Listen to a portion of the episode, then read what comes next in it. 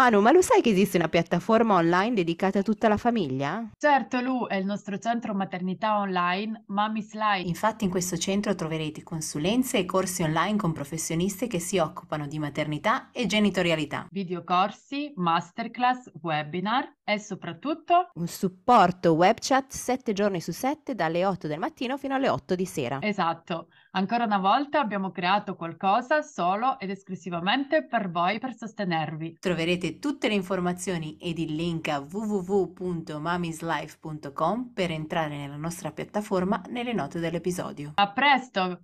Vi aspettiamo! Ciao, io sono Mano. E io sono Lu. E ti diamo il benvenuto a SOS Mamma questo podcast è dedicato al mondo meraviglioso, intenso e molto complicato della maternità. Ogni settimana affronteremo senza tabù degli argomenti interessanti, ci saranno invitati speciali e soprattutto daremo sostegno a tutte le donne. Ricordandovi che non siete sole. Quindi cosa aspettiamo? Iniziamo! Ciao, benvenuti al nostro nuovo episodio di SS Mamma, il podcast. Oggi eh, insieme a me ovviamente c'è la mia collega Lu. Ciao Lu, come stai? Ciao, ciao a tutti, benissimo, grazie. Tu? Tu Manu, bene, bene. Presentiamo la, l'ospite di oggi, così poi possiamo introdurre l'argomento. Uh, allora, oggi siamo con la dottoressa Daniela Botta. Ciao Daniela. Ciao, ciao a tutte, un piacere essere qui. Come Ciao stai? Daniela.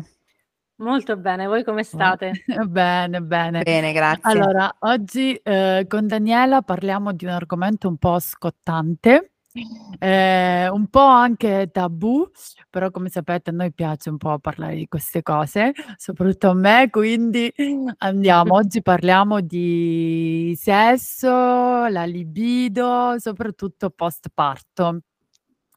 Eh, quindi Daniela, ti lascio prima presentarti così un po' capiranno perché abbiamo deciso di parlarne con te e poi iniziamo un po' a bombo- bombardarti di domande, vai.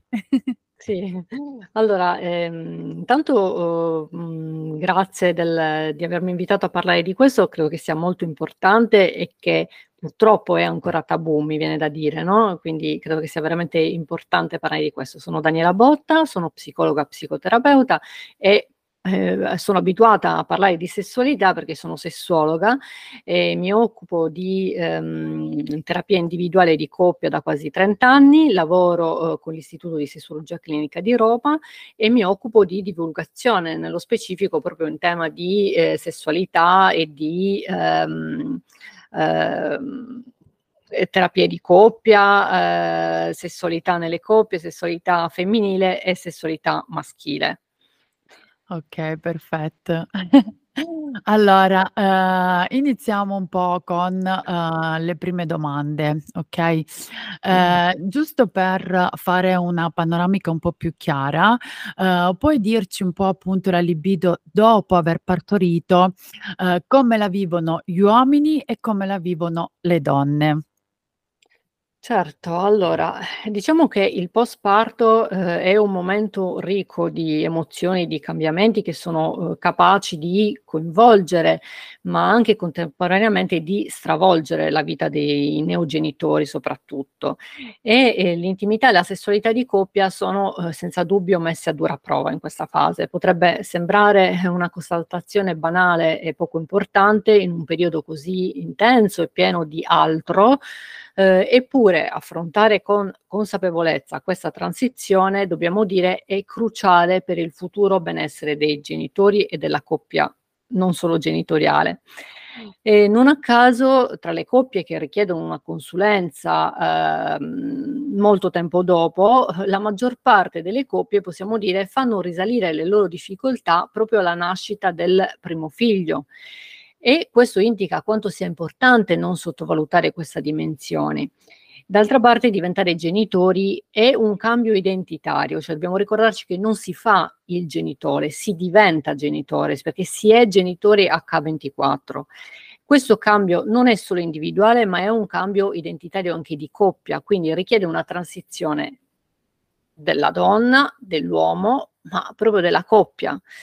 Eh, io parlo adesso di coppie eterosessuali, ma ovviamente diciamo così vale anche per, per le coppie omosessuali.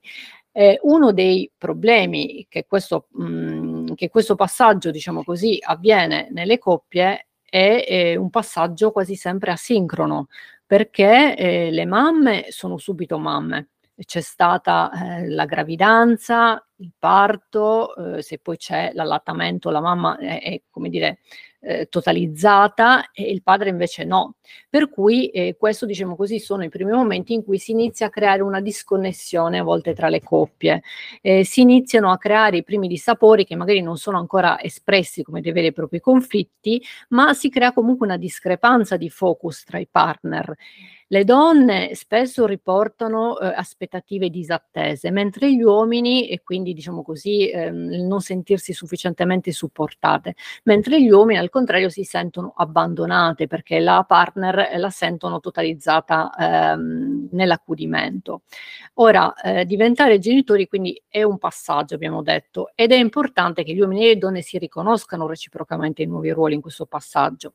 Parliamo nello specifico della sessualità maschile dopo il parto che no, è qualcosa di cui tutto sommato si parla un po' di meno, eppure noi vediamo mh, che a volte gli uomini sono inibiti proprio nella sessualità di coppia dopo il parto. Quali sono gli aspetti che ci dicono le ricerche possono intervenire eh, in questo? La reazione al parto, la paura di provocare dolore nella partner, la gelosia del rapporto madre-nonato e il cambiamento dei ruoli, della relazione e dello stile di vita. Sul primo punto, eh, una cosa importante è gli uomini che hanno assistito al parto. Allora, ehm, è un momento importante, no? la, la, la, la, presenza del parto, eh, nel, nel, parto del, degli uomini. Eh, per una donna può essere importante avere il partner vicino, ma eh, c'è da dire che alcuni uomini hanno difficoltà a mettere insieme quello che hanno visto durante il parto, che a volte è vissuto come un evento cruente, e eh, diciamo così con la sessualità. Allora, la cosa importante da fare qui qual è il tema? Gli uomini dovrebbero attivare una riflessione veramente importante prima della partecipazione al parto tra sé e sé, se, come dire, è buono quindi deve essere, il, eh, in realtà l'uomo deve essere consapevole la, la presenza dell'uomo in sala parto. Questo, diciamo così, è quello che noi riscontriamo essere mancante a volte in alcuni uomini che arrivano da noi con questo tipo di problematica. Cioè ci deve essere, per usare una parola che è, diciamo così, mh, eh, cara alla sessualità, ci deve essere un vero consenso, senza ingenuità, cioè io devo sapere che cosa sto andando a fare, perché questo può fare la differenza nel vissuto dell'uomo nella partecipazione al parto. L'altra cosa, diciamo così, importante, a cui ora per fortuna si presta attenzione, è che la partecipazione al parto può come dire, essere proprio ehm, visivamente, diciamo così, fatta dalla parte della donna, cioè non davanti, non è eh, importante, diciamo così, sì, guarda, assistere alla fase espulsiva perché io mi ricordo, io a parte che io dicevo, ma sei sicuro, ma sei sicuro, ma vedi che e ha voluto partecipare, ok, poi meno ma- col senno di poi, meno male perché comunque era il primo lockdown, quindi o lui o nessuno, quindi non avevo scelta. Eh, però eh, giustamente durante i corsi pre-parte cioè, ci avevano detto, ma non vi preoccupate, lui sta dalla tua parte, sta accanto a te, non vedo niente, solo che mio marito vole cioè era un po' curioso anche, ma anche perché è molto apprensivo, quindi voleva vedere che il bambino, capito, andasse bene e tutto. Quindi ricordo che a volte era seduto di là dove eh, arrivavano le ostetriche e tutto, quindi dicevano passate da, da dietro e lui per forza passava davanti e io con tutto che ero lì concentrato mi mettevo a gridare, ma passa dietro! tu ti trovavi a dirigere il traffico anche di tuo marito. Sì, esatto. Poi anche per noi credo, cioè io in realtà non volevo che lui fosse davanti, cioè a, mie, a parte che io non, ha, non, è mai stato, è sempre stato di fianco a me, eh, sì. ah, no, quindi lui non è mai andato a vedere, non era curioso, non... però eh, io personalmente ero molto cosciente del fatto che non volevo proprio che lui vedesse niente, perché per me era importante questo certo, aspetto del parliamo, mistero. Voi vedete, parliamo della consapevolezza di noi donne, non nel dirigere il traffico poi in sala parto. Sarebbe importante che questa consapevolezza l'acquisissero profondamente anche gli uomini, diciamo così, cioè dell'effetto, perché non è che uno non vuole che stia davanti ad assistere alla fase espulsiva perché dobbiamo mantenere il segreto, diciamo così, no? Perché sicuramente è un aspetto bellissimo, ma comunque è un aspetto cruento, per di più è un momento carico, cioè proprio a livello psicologico, siccome è proprio è un'immagine carica di emotività, esatto. questa immagine comunque poi a volte mh, mm, si, mh, mm, come dire, eh, intrude, cioè si crea una sovrapposizione in seguito di queste immagini nell'esperienza sessuale, per cui queste immagini, questi vissuti intrudono in momenti inopportuni. No? E certo. quindi poi ci vuole un po' di tempo ovviamente a ricostruire quella che è l'esperienza visiva dell'esperienza sessuale e completamente escludere quella che è stata l'esperienza del parto. Quindi è molto importante che la presenza dell'uomo in sala parto sia una presenza consapevole. Sì, perché poi si poi... crea magari anche nell'intimità che c'è questo problema che magari l'uomo poi non riesce più a togliere l'immagine di noi come no? Come mo- momento del parto e poi il momento in cui invece la donna diventa quella l'amante, fra virgolette, come la, la, si definisce, no? La donna sexy, la donna no, che può eccitare, invece se siamo lì, lui si, ci rivede ancora con le gambe aperte, il bambino che esce fuori, non è esatto. particolarmente esatto. eccitante come immagine, no? Mm, no, direi diciamo così che va completamente in conflitto no? con l'eccitazione sessuale esatto, e questo esatto. può diventare un problema. Esatto, esatto. Poi, sempre ritornando diciamo così, a quello che succede ad alcuni uomini, eh, se soprattutto hanno vissuto delle forti preoccupazioni, per esempio rispetto alla salute della madre durante la gravidanza o durante il parto, possono sentire avversione sessuale dopo il parto, cioè una sorta di angoscia esistenziale che deriva da un senso inconsapevole di colpa di aver messo loro partner, la loro partner in pericolo, no? E, e quindi dal senso di responsabilità di fornire supporto, per cui vanno un po' in questo ruolo di supporto continuo, di assistenza e si spegne un po' il desiderio sessuale in quel momento da parte degli uomini. E ehm, naturalmente dobbiamo dire che questo cambiamento della vita sessuale naturalmente, comunemente, è vissuto come un momento temporaneo, transitorio, quindi non sono dei cambiamenti che poi rimangono tali. Però ehm, eh, questo vale sia per l'uomo che per la donna. Alcuni uomini però, per esempio, anche se razionalmente sono disposti ad aspettare, ehm, quindi la ripresa, diciamo così, dopo il parto della donna, cercano invece nell'intimità sessuale con la propria partner una rassicurazione di non esclusione dal rapporto e in questa situazione, diciamo così, in questa attesa magari si sentono irrazionalmente abbandonati, respinti in favore del bambino con cui magari entrano in competizione, ovviamente non in termini mh, consapevoli, no? tutto avviene a livello di inconsapevolezza.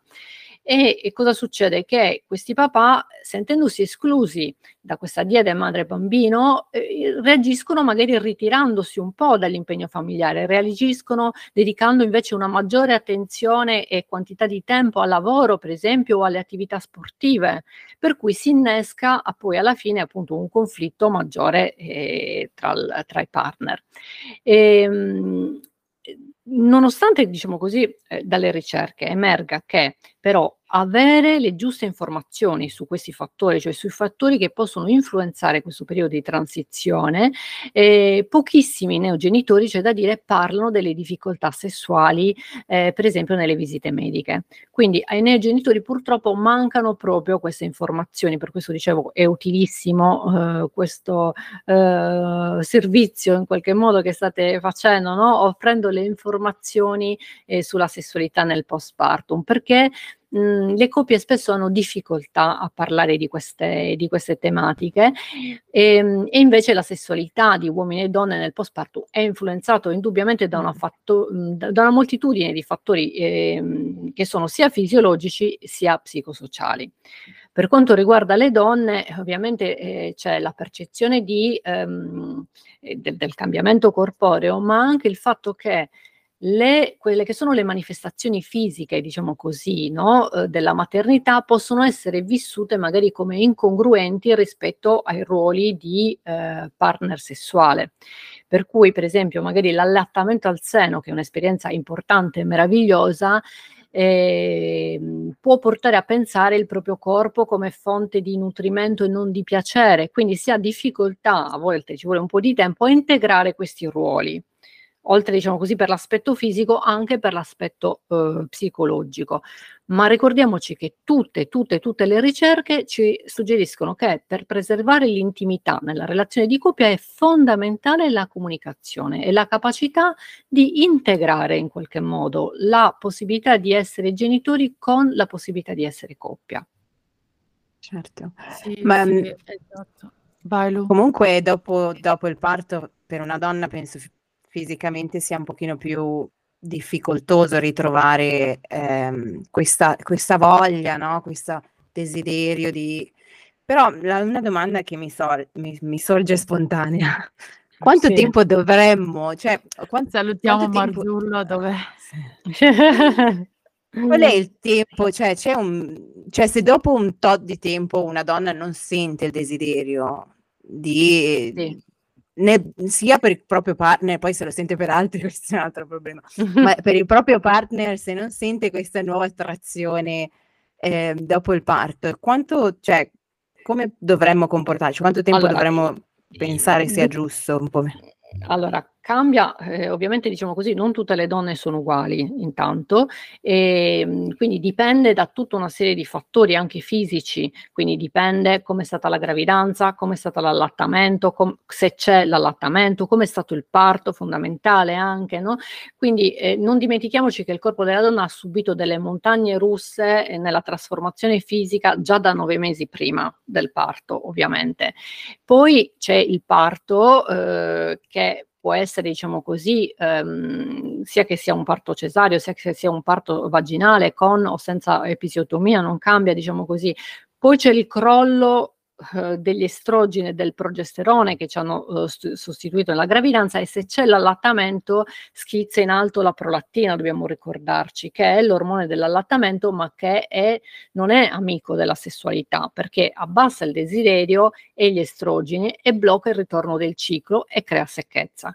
Allora, noi dobbiamo valutare tutte queste cose, cioè dobbiamo valutare per esempio allattiamo, sì, però è tornato il ciclo con l'allattamento oppure no? Perché se è tornato il ciclo vuol dire che comunque c'è in giro una certa quantità di estrogeni, quindi c'è, diciamo così, un, ehm, come dire, un ritorno un po', eh, diciamo così, mh, più simile a come si, eh, si funziona, diciamo così, quando si mh, è in velocità de- di crociera, dico io, eh, oppure invece il ciclo non è tornato. Questo crea una, una grossa difficoltà. Oppure ci può essere, eh, per esempio, dispauronia, cioè ci può essere dolore. Una cosa che si tace spesso è il dolore. No? che ci può essere dopo il parto. Alcune donne lamentano di avere dolore ai rapporti anche sei mesi, un anno dopo il parto. Allora, questo, effe- questo aspetto del dolore, ad esempio, è molto importante, cioè è un aspetto, diciamo così, di cui le donne poi magari parlano poco, invece va portato in valutazione. Così come, per esempio, ci può essere un tono del pavimento pelvico diminuito e questo, diciamo così, fa sì che ci sia, per esempio, una ridotta sensibilità una ridotta sensibilità, le contrazioni orgasmiche possono diminuire. Quindi se, allora, eh, partiamo dal presupposto che, diciamo così, gli esperti della salute, ehm, delle neomamme ci dicono che comunque è bene aspettare quei eh, 4 settimane, 46 settimane, diciamo così, dopo il parto, prima di iniziare ad avere dei rapporti sessuali, eh, se, diciamo così, noi vediamo che ancora dopo sei mesi eh, c'è un, un, un blocco, diciamo così, completo della sessualità, è ora, diciamo così, di vedere che cosa sta succedendo, perché le difficoltà possono essere delle, sessuali- delle, delle difficoltà sia fisiche, ma anche, per esempio, delle difficoltà eh, psicologiche che vanno eh, valutate. Certo. Poi eh, lo stesso, no? bisogna valutare la situazione a situazione, ci sono dei bambini che dormono e dei bambini che non dormono, eh, Certo. non bisogna assolutamente sottovalutare la stanchezza e l'assenza di sonno, per esempio nel calo della, ehm, del desiderio sessuale. Nell'allattamento c'è un grandissimo dispendio di energie, noi sappiamo, è fantastico perché questo ci aiuta a perdere magari il, il- il peso che abbiamo accumulato dalla gravidanza, ma parliamo di circa mille calorie, al, cioè come se noi facessimo eh, no, attività fisica tutto il giorno, se poi nel frattempo siamo tornati al lavoro, non dormiamo la notte, Dici sì, vabbè, però sono passati sei mesi e io ho ancora un calo del desiderio. È abbastanza, diciamo così, naturale. Naturale, certo. Sentimi eh, Daniela, sì. scusami, eh, mentre parlavate mi è venuto in mente anche quando lui ha detto se poi lo senti per qualcun altro è un'altra cosa, no? Però in realtà volevo ritornare su questo perché secondo me non è da, da sottovalutare, no? Nel senso che eh, è vero, eh, come dicevi tu, che si può creare questa discrepanza, diciamo, no? Tra eh, nella coppia eh, e anche il fatto magari di allattare, di essere nel quotidiano eh, con i capelli sporchi, vomito dappertutto, eh, magari tuo marito invece esce, va al lavoro, quindi si prepara, eccetera, torna carico, tra virgolette virgolette, ma perché comunque ha vissuto altro, invece tu sei sempre lì, eh, diciamo questo anche crea secondo me, dimmi se dico una stupidaggine, però crea secondo me il fatto di eh, vedersi eh, ad un certo punto solo come genitori. E magari la prima volta che ti dai il permesso di uscire con le amiche, quindi ti prepari, eccetera, magari eh, puoi incontrare no, qualcuno che ti guarda perché ti ha visto in certo. quella situazione, non ti vede tutti i giorni, però a te come donna magari ti può, uhm, far piacere, eccetera. secondo me il fatto di non essere informate su tutti questi cambiamenti ti può mandare subito in palla, perché invece di, ehm, diciamo, dare la colpa, tra virgolette, a quello che state vivendo come coppia e che quindi è normale, i retaggi anche culturali ti fanno sentire: "Oddio, se mi fa piacere che quell'altro mi guarda, allora non amo più mio marito perché intanto non ho voglia di Certo. lui", e cose del genere. Ed anche per questo che a volte penso porta magari a separazioni, al famoso baby clash, ehm, diciamo Ma nel primo anno di vita del del del bambino, eccetera, no, perché comunque ci sono tutte queste cose a cui non siamo al corrente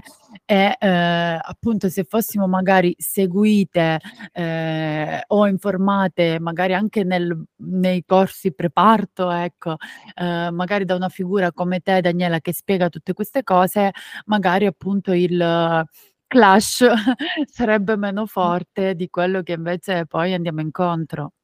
Ma anche per gli uomini penso, no, perché a volte io spesso sento che molti uomini vedono la donna come mamma, cioè una volta che diventano madri è un po' come se perdono la la la la la l'attrazione fisica e quindi è un po' come se la vedono: "Lei è la mamma di mio figlio", è una sorta di Punto, sì. ma ehm, figura mhmm, non so, ehm, santi santa, Pura, si può sì. sì, pura, lei non può essere tocca poi però fuori vedono tutto il resto. Ehm, ma poi anche noi donne, io penso anche la questione fisica, perché a parte l'aspetto proprio fisico del dolore, del parto, eccetera, ma anche fisicamente come ci vediamo, perché comunque Sì. appena partoriamo, poco anche quelle 4 settimane dopo, non è che il nostro corpo torna come prima, anche la Certo.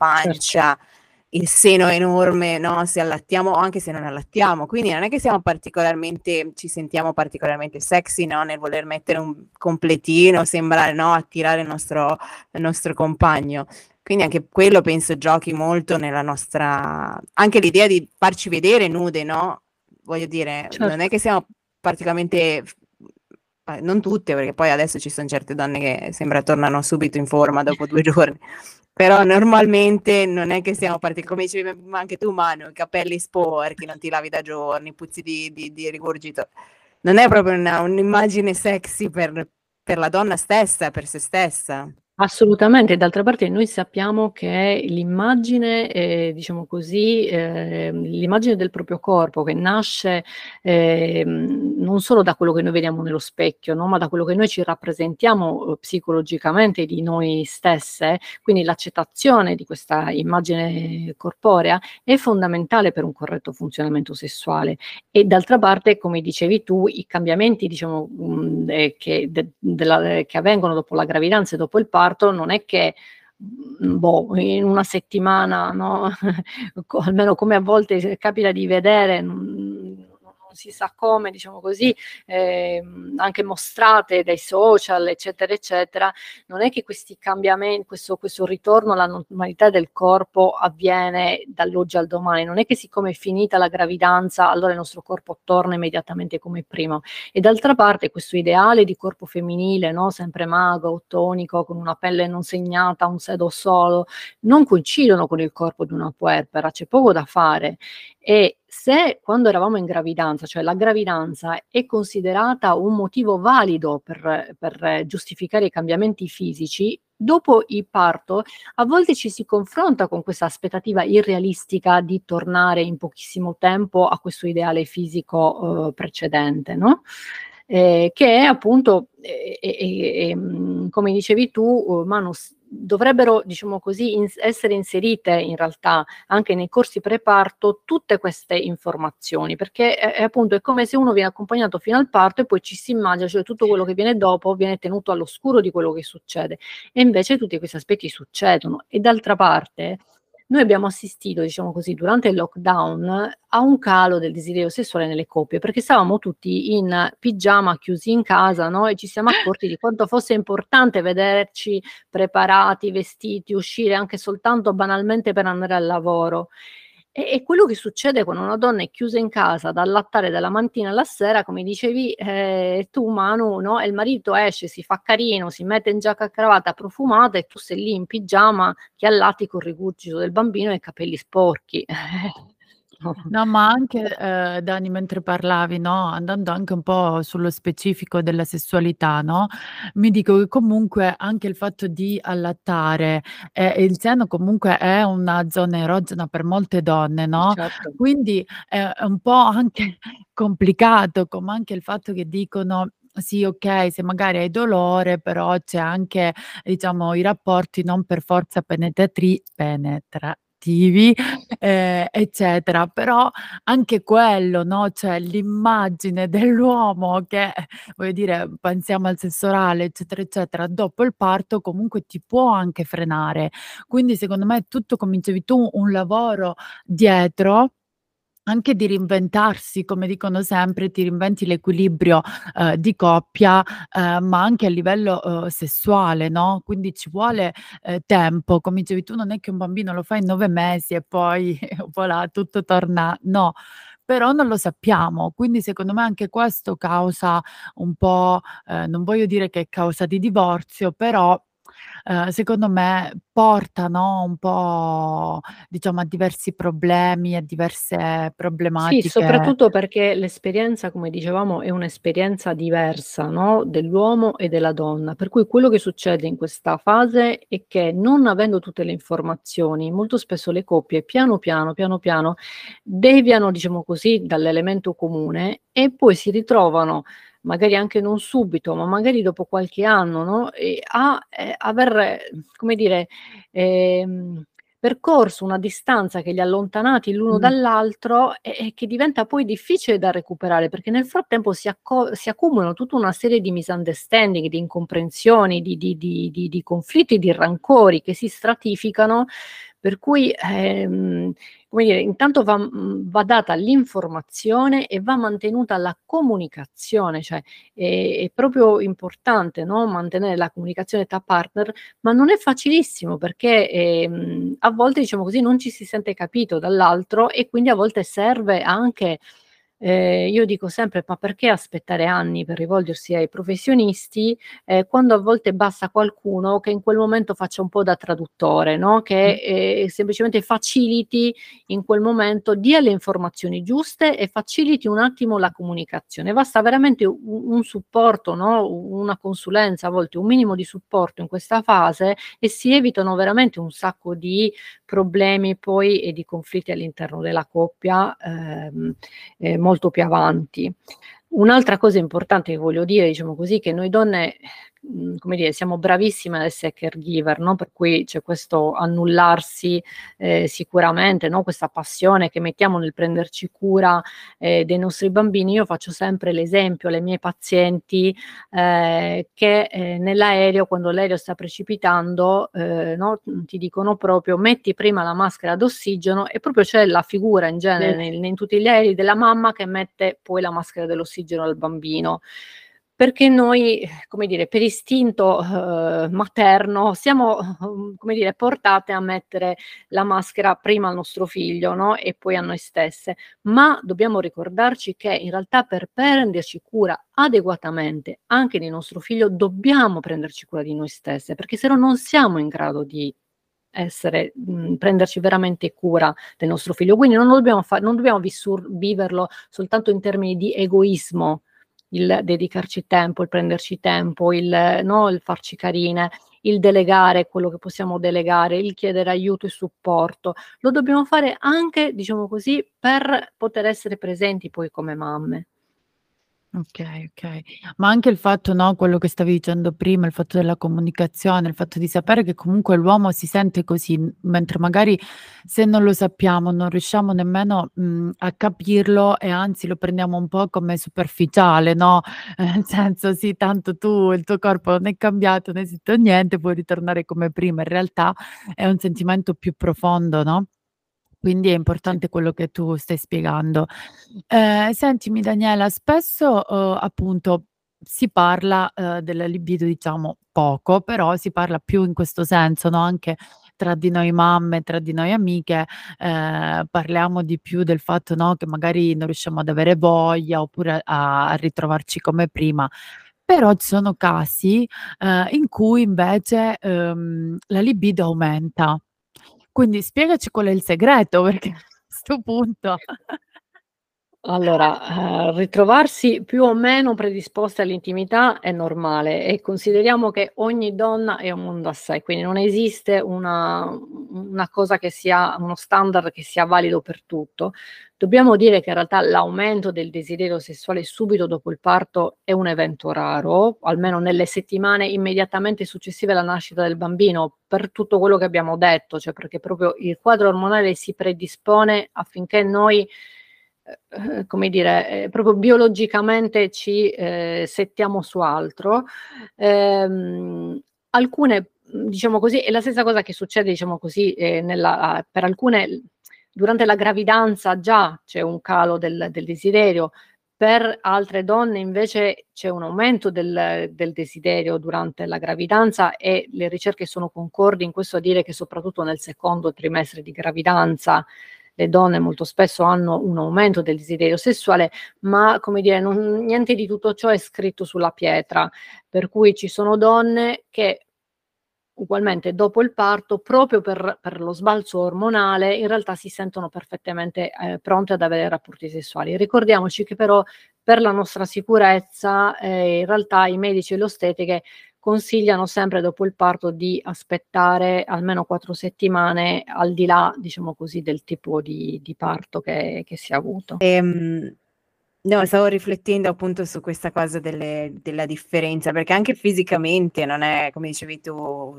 subito dopo il parto è meglio aspettare comunque anche trovo, io penso a me dopo il parto la trovo molto difficile come cosa anche, anche volendolo ehm, però parliamo di coppie che magari stanno attraversando un pochino un momento complicato. Che, che, consigli potremmo dare per far sì che ritorni questa libido, questa voglia, questa intimità, questa intesa sessuale, diciamo, fra i due, due neogenitori o comunque due genitori? Sì, allora intanto dobbiamo, mhmm, partire proprio, diciamo così, da quello che facevamo quando ci siamo incontrati, cioè quindi non non non partire dal desiderio sessuale, quindi non focalizzarci subito sull'attività sessuale vera e propria, ma, ehm, strutturare, diciamo così, riorganizzare, ehm, delle routine, delle routine di intimità, no, per cui, ehm, se, ehm, diciamo così, ci sono delle situazioni in cui non si può o non si desidera immediatamente avere del sesso genitale, possiamo, ehm eh, ristrutturare, programmare dei momenti di intimità, dei piccoli appuntamenti di, di, coppia, che possono essere anche banalmente la tisana della sera, quindi niente di nove settimane e mezzo, niente di... oppure appunto laddove è possibile è importante comunque iniziare, riniziare a strutturare del tempo di coppia, perché voi dovete sapere che da me vengono coppie che poi quando io gli do gli esercizi da fare, degli esercizi specifici della terapia di coppia, eh, vengono dopo 15 giorni e mi dicono, dottoressa, noi non abbiamo fatto i compiti perché non abbiamo avuto tempo. Allora, non è pensabile, no? Metti, questo diciamo così è a volte l'illusione in cui si cade, cioè l'illusione di poter mettere completamente in stand by la coppia per, non so, sei anni, sette anni finché il bambino va a scuola. Questa cosa non è fattibile perché poi noi dopo sette anni ci siamo evoluti, sono cambiate tante cose, si è acuito spesso del rancore e non, non si ritrova la coppia che si è lasciata sei anni prima. Quindi bisogna assolutamente proprio schedulare, so che può sembrare strano, ma bisogna schedulare un tempo per la coppia, che sia un appuntamento eh, serale dove eh, o si lascia il, no, la babysitter, ci si tira il latte se è possibile, si, cioè, quindi ci, si, si, sta in un'altra stanza magari, no? si, ehm, eh, eh, si chiamano nonni, parenti, cugini, zie disponibili Oppure, ad esempio, ehm, una cosa che fanno delle coppie in una città dove vivo io, come Roma, dove spesso siamo tutti fuori sede, non abbiamo lasciato i nostri parenti eh, nel, nel, meridione da terroni, eh, quello che fanno eh, molte coppie è che si iniziano ad organizzare. Io la trovo una cosa fantastica, cioè si ha più o meno no, avuto il figlio, magari ci si è fatto proprio amicizia in, eh, nel corso preparto e ci si inizia a organizzare a turni, per cui un sabato sera, che poi non è, non è sabato sera perché siamo tutti stravolti, ma magari è un sabato pomeriggio, due ore, eh, tieni tu mio figlio, il sabato successivo, due ore, l'altra coppia eh, tiene il figlio. Cioè c'è un tentativo di ricreare quella rete sociale che un tempo c'era e che oggi, perlomeno nelle grandi città, assolutamente non c'è. No? La cosa importante, veramente importante però, è che in questa fase le problematiche vanno gestite. Eh, cioè non devo, eh, a volte le coppie quando iniziano ad avere problemi, soprattutto di sessualità, diciamo così, vanno in due direzioni che sono entrambe pericolose. In un caso tendono di, mh, mm, come dire, negare il problema, cioè fanno finta che il problema non ci sia, quindi tacciono, stanno zitte, non, non stanno zitti, non, non dicono qual è il problema, non comunicano e quindi per un tentativo, diciamo così, di normalizzare, faccio finta di niente, ma questo, diciamo così, ovviamente non può funzionare, oppure al contrario si evita completamente il problema, quindi si evita completamente la sessualità. Ecco, queste due strategie di soluzione in realtà sono due strategie che non funzionano, sono a loro volta disfunzionali, quindi se c'è una problematica bisogna sedersi un attimo, tirarla fuori, parlare e se è necessario veramente chiedere aiuto anche banalmente ai professionisti e evitare che queste ansie diventino poi dei veri e propri problemi. Certo. Io avrei alcune domande anche a riguardo, perché Prima di tutto mi viene una cosa, se una coppia prima non erano, cioè se una coppia prima era particolarmente, adesso non voglio dire aggettivi che poi, però se queste due persone erano, ecco, cosa forse la... Eh, quindi se una coppia era tranquilla la, eh, o focosa o comunque era molto... Comunque dopo la cosa si rivede anche nel post, è raro che la coppia cambi o c'è, c'è la possibilità che ci sia un cambiamento anche dal punto di vista cioè, nel senso, Beh, si è, eh, no, se è particolarmente diciamo focosa, sì, sì, magari può succedere che cambia, però nel senso che se due persone magari erano, avevano attività sessuali rare, nel senso una volta ogni tanto, cioè magari dopo il parto continueranno su quel percorso, se no anche peggio probabilmente, no? Eh sì, sì, diciamo così, in genere dopo il parto, dopo la nascita dei figli, la sessualità tende a peggiorare, non a, è difficile, diciamo così, che migliori dopo che la migliora. nascita di un figlio. Ecco, Almeno che tranquilli. appunto non si faccia un percorso di magari eh, consapevolezza e si affrontano i problemi che magari c'erano anche prima. Ci sono delle coppie certo. che, come dire, non si scelgono magari per l'attrazione sessuale, ci sono delle persone ma è normale che sia così, nel senso va bene così. Ci sono delle persone per le quali, diciamo così, la sessualità non è mm, una priorità e va bene così se è una scelta consapevole. Il punto è quando questo diventa il problema per Un entrambi problema, o per certo. uno dei due, soprattutto per uno dei due, perché eh, non dimentichiamoci che mh, mm, figli o non figli il problema principale è quando all'interno di una coppia c'è una discrepanza di desiderio, perché se siamo d'accordo che mh, mm, no, abbiamo un'attività sessuale eh, una volta al mese e va bene a tutti e due, non c'è nessun problema. Il problema è quando c'è una discrepanza di desiderio certo. e lì certo. si iniziano a innescare tutta una serie di eh, problematiche che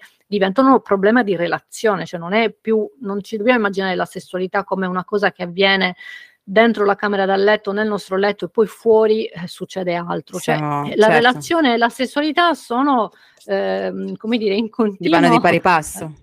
Eh, sì. E, ehm, perché poi anche l'idea del dire, cioè la cosa fondamentale che hai detto Daniela è il fatto di trovare del tempo, perché comunque a me sembra un po' macchinoso, no? L'idea sabato pomeriggio alle due ore via, boom. Eh, quindi, però ovviamente va coppia a coppia, cioè io parlo della mia idea che magari in quel momento sabato pomeriggio non è che c'hai proprio voglia, quindi rischi magari che...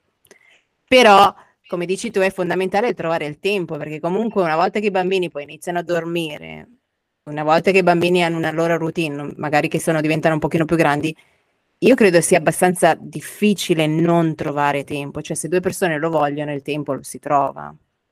E solo Guarda, sembra probabilmente... la cosa più banale, eppure ti assicuro, Luca, è uno dei problemi no, principali. Okay. Cioè, il primo problema con cui noi ci scontriamo è perché poi i bambini crescono, ma è anche vero che il bambino cresce, quindi si sveglia, va nel letto dei genitori e poi dopo bisogna iniziare a accompagnarlo a destra e a sinistra, e, no? e le feste degli amichetti, e lo sport, è quello, quindi si arriva a stravolti. Il sabato e la domenica il bambino magari la mattina dormiva un po' di più, si potrebbe dormire, le, molte coppie ad esempio durante la settimana non hanno intimità, ce l'hanno nel fine settimana, ma quando il fine settimana diventa che il bambino si sveglia comunque presto e va nel lettone per giocare, sì, bellissimo, però poi dopo quando ti incontri, no? cioè bisogna eh, pensarlo questo, cioè se, se, il punto è questo, ehm, se va, diciamo così, alla fine della lista delle cose da fare e le cose da fare sono 290 milioni, mm. non sarà mai il turno della coppia.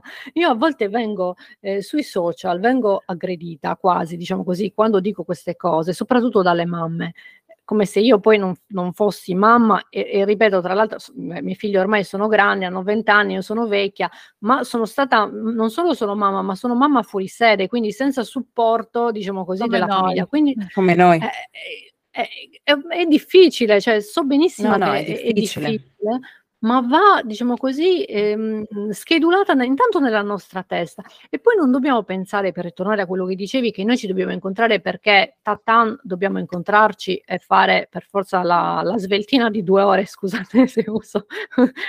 no, in due ore tatan dobbiamo consumare. quello è il senso. Il sogno il degli uomini, dai. Sì, però non è quello il senso, il senso è no, creare no, un'atmosfera di intimi, certo. esatto, cioè di intimità. Poi il sesso di coppia, diventa io viene dopo il sesso, è proprio lì l'idea esatto, di poi se ci sono ritrovare delle problematiche proprio sessuali, no? un modo per esempio andare a, a, mangiare un gelato insieme, fare un qualcosa insieme che poi magari anche se vai a riprendere i bambini, però la sera ti resta un po' quella complicità e quella cosa certo. che anche se sei un po' stanca dici vabbè dai, vabbè, dai. mi concedo non c'ho mal di testa di ritrovarlo, sì, no? Assolutamente. Allora, certo. è vero che certo. quando sei nella routine, come diceva Daniele, sono completamente d'accordo con te perché io anche sono così, sono morta, stravolta, eh sì. quindi eh, è vero che non è che mi do come priorità dopo che metto la bambina a letto di dire oddio mi faccio sexy per, no? No, oddio dov'è il mio cuscino? Prima, no, però di, tipo... appunto anche la paura di dire se si sveglia di notte, quindi devo dormire un po', come dicevi anche tu, ma anche il weekend, che si, comunque i bambini che si svegliano presto anche il weekend eh, e tutto, quindi sei un po' ossessionata anche dal riposare, no?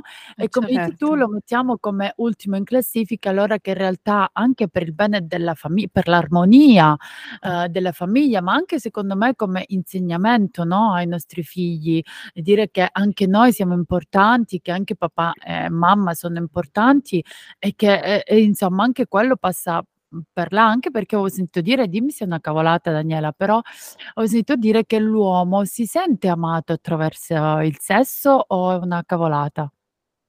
Certo, beh, la sessualità aumenta l'intimità, no, ehm, aumenta l'intimità. Questo vale sia per gli uomini per che per le donne. Certo. Poi che cosa succede? Che come dicevi tu anche nelle tue parole, no, a volte le donne quando sono stravolte dalla stanchezza in questa cosa, vivono la richiesta di avere rapporti sessuali da parte del del partner, la vivono come un'ulteriore richiesta di accudimento. Cioè, le donne arrivano da me dicendomi: "Ma dottoressa, io ho fatto A, B, C, D, E, F, Z, non vedo l'ora del cuscino, adesso devo aggiungere anche quest'altra cosa da fare a fine serata, cioè la vivono come un dovere.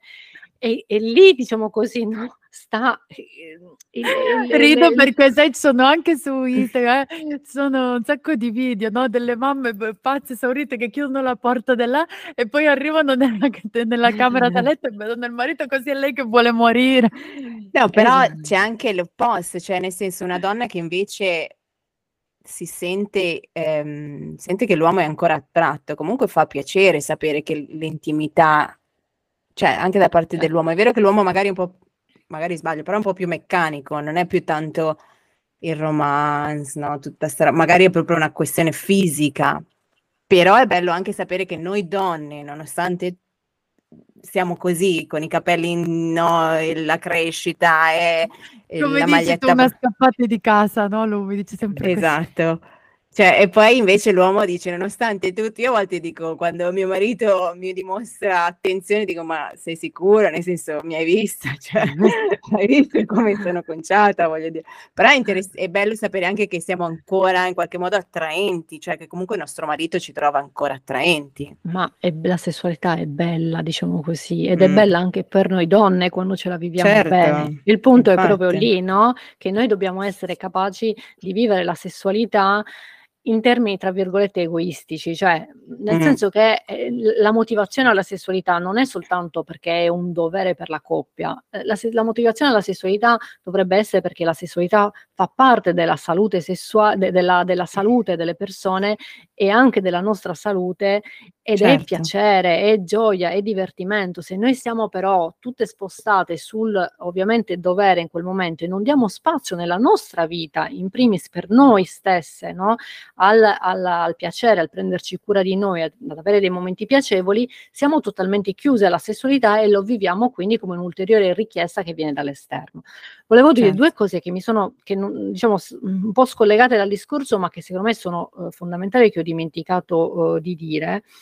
E, e, una cosa, diciamo così, importantissima che voglio sottolineare, che sembra una, ehm, diciamo così, recriminazione, ma non lo è, è veramente così, esistono centinaia e centinaia di ricerche che comunque sottolineano quanto la soddisfazione sessuale all'interno delle coppie, veramente è pazzesco, se voi cercate su PubMed ne trovate tantissime ricerche su questo, la soddisfazione sessuale delle coppie è direttamente proporzionale a tutto quello che abbiamo detto, comunicazione, tempo, eccetera, eccetera, ma all'impegno eh, dei padri nelle attività domestici. Cioè, più okay, gli uomini allora, supportano le attività domestiche, E esistono veramente sexy. tantissime ricerche che, che, che, ah, che no? esatto. non mi ricordo chi è che cioè, da poco è uscito lo scandalo, ah, non può aiutare a sparecchiare perché sennò eh, non lo vedo ah, sexy. sì, sì, la, mm, Laura Chia, la, come si chiama? La, l'attrice, una lettrice. Sì, ma in realtà questo va in completamente in conflitto con quello che ci No, dicono le ricerche.